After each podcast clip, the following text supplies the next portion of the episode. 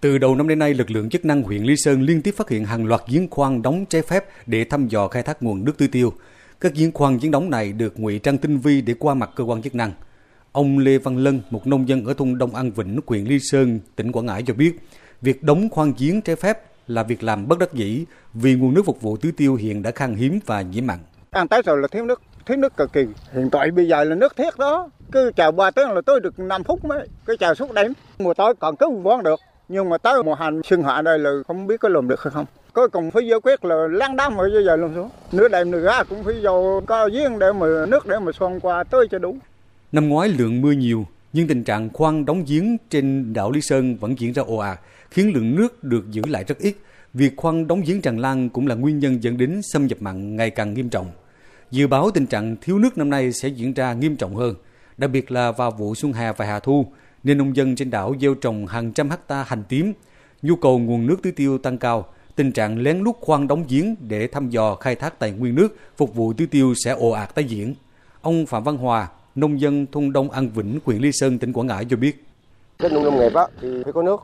Nếu không có nước thì mùa nắng đây là trồng hành thì không có nước thì không không có trồng được. Vì năm đầu đây nước á, cái vùng ruộng đây này nó đã mặn rồi. Trồng đây nó không có phát triển cho nên lượng hành không được. Cho nên giờ là con phải nhờ nhà nước cho rồi mà cho bà con tìm cái nguồn nước để gì tưới chứ họ không đâu sao mà trồng hán Từ năm 2014 đến nay, số giếng trên huyện đảo Lý Sơn, tỉnh Quảng Ngãi tăng gần gấp 4 lần, từ khoảng 550 giếng năm 2014 tăng lên gần 2.150 giếng.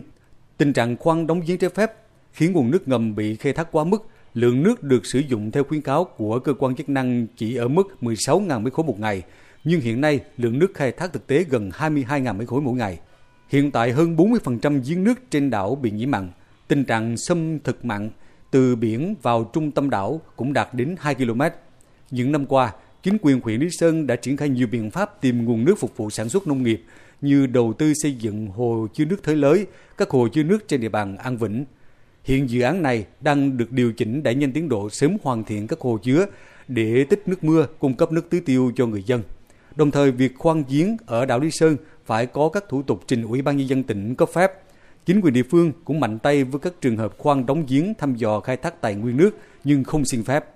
Ông Đặng Tấn Thành, Phó Chủ tịch Ủy ban nhân dân huyện Lý Sơn, tỉnh Quảng Ngãi cho biết. Cơ quan nhà nước cũng tuyên truyền mạnh đến người dân để hiểu sâu vào cái vấn đề về bảo vệ tài nguyên môi trường và sản xuất nông nghiệp nó phải phù hợp với thực tế và tăng cường trong cái việc quản lý xử phạt hộ dân và tiến hành xử phạt nghiêm khắc. Về lâu dài, Ủy ban nhân huyện cũng kiến nghị với tỉnh quan tâm cho Lý Sơn tiếp tục đầu tư trồng rừng cũng như là xây dựng các cái hồ nước ngọt trữ nước mưa cung cấp nguồn nước phục vụ nông dân dân.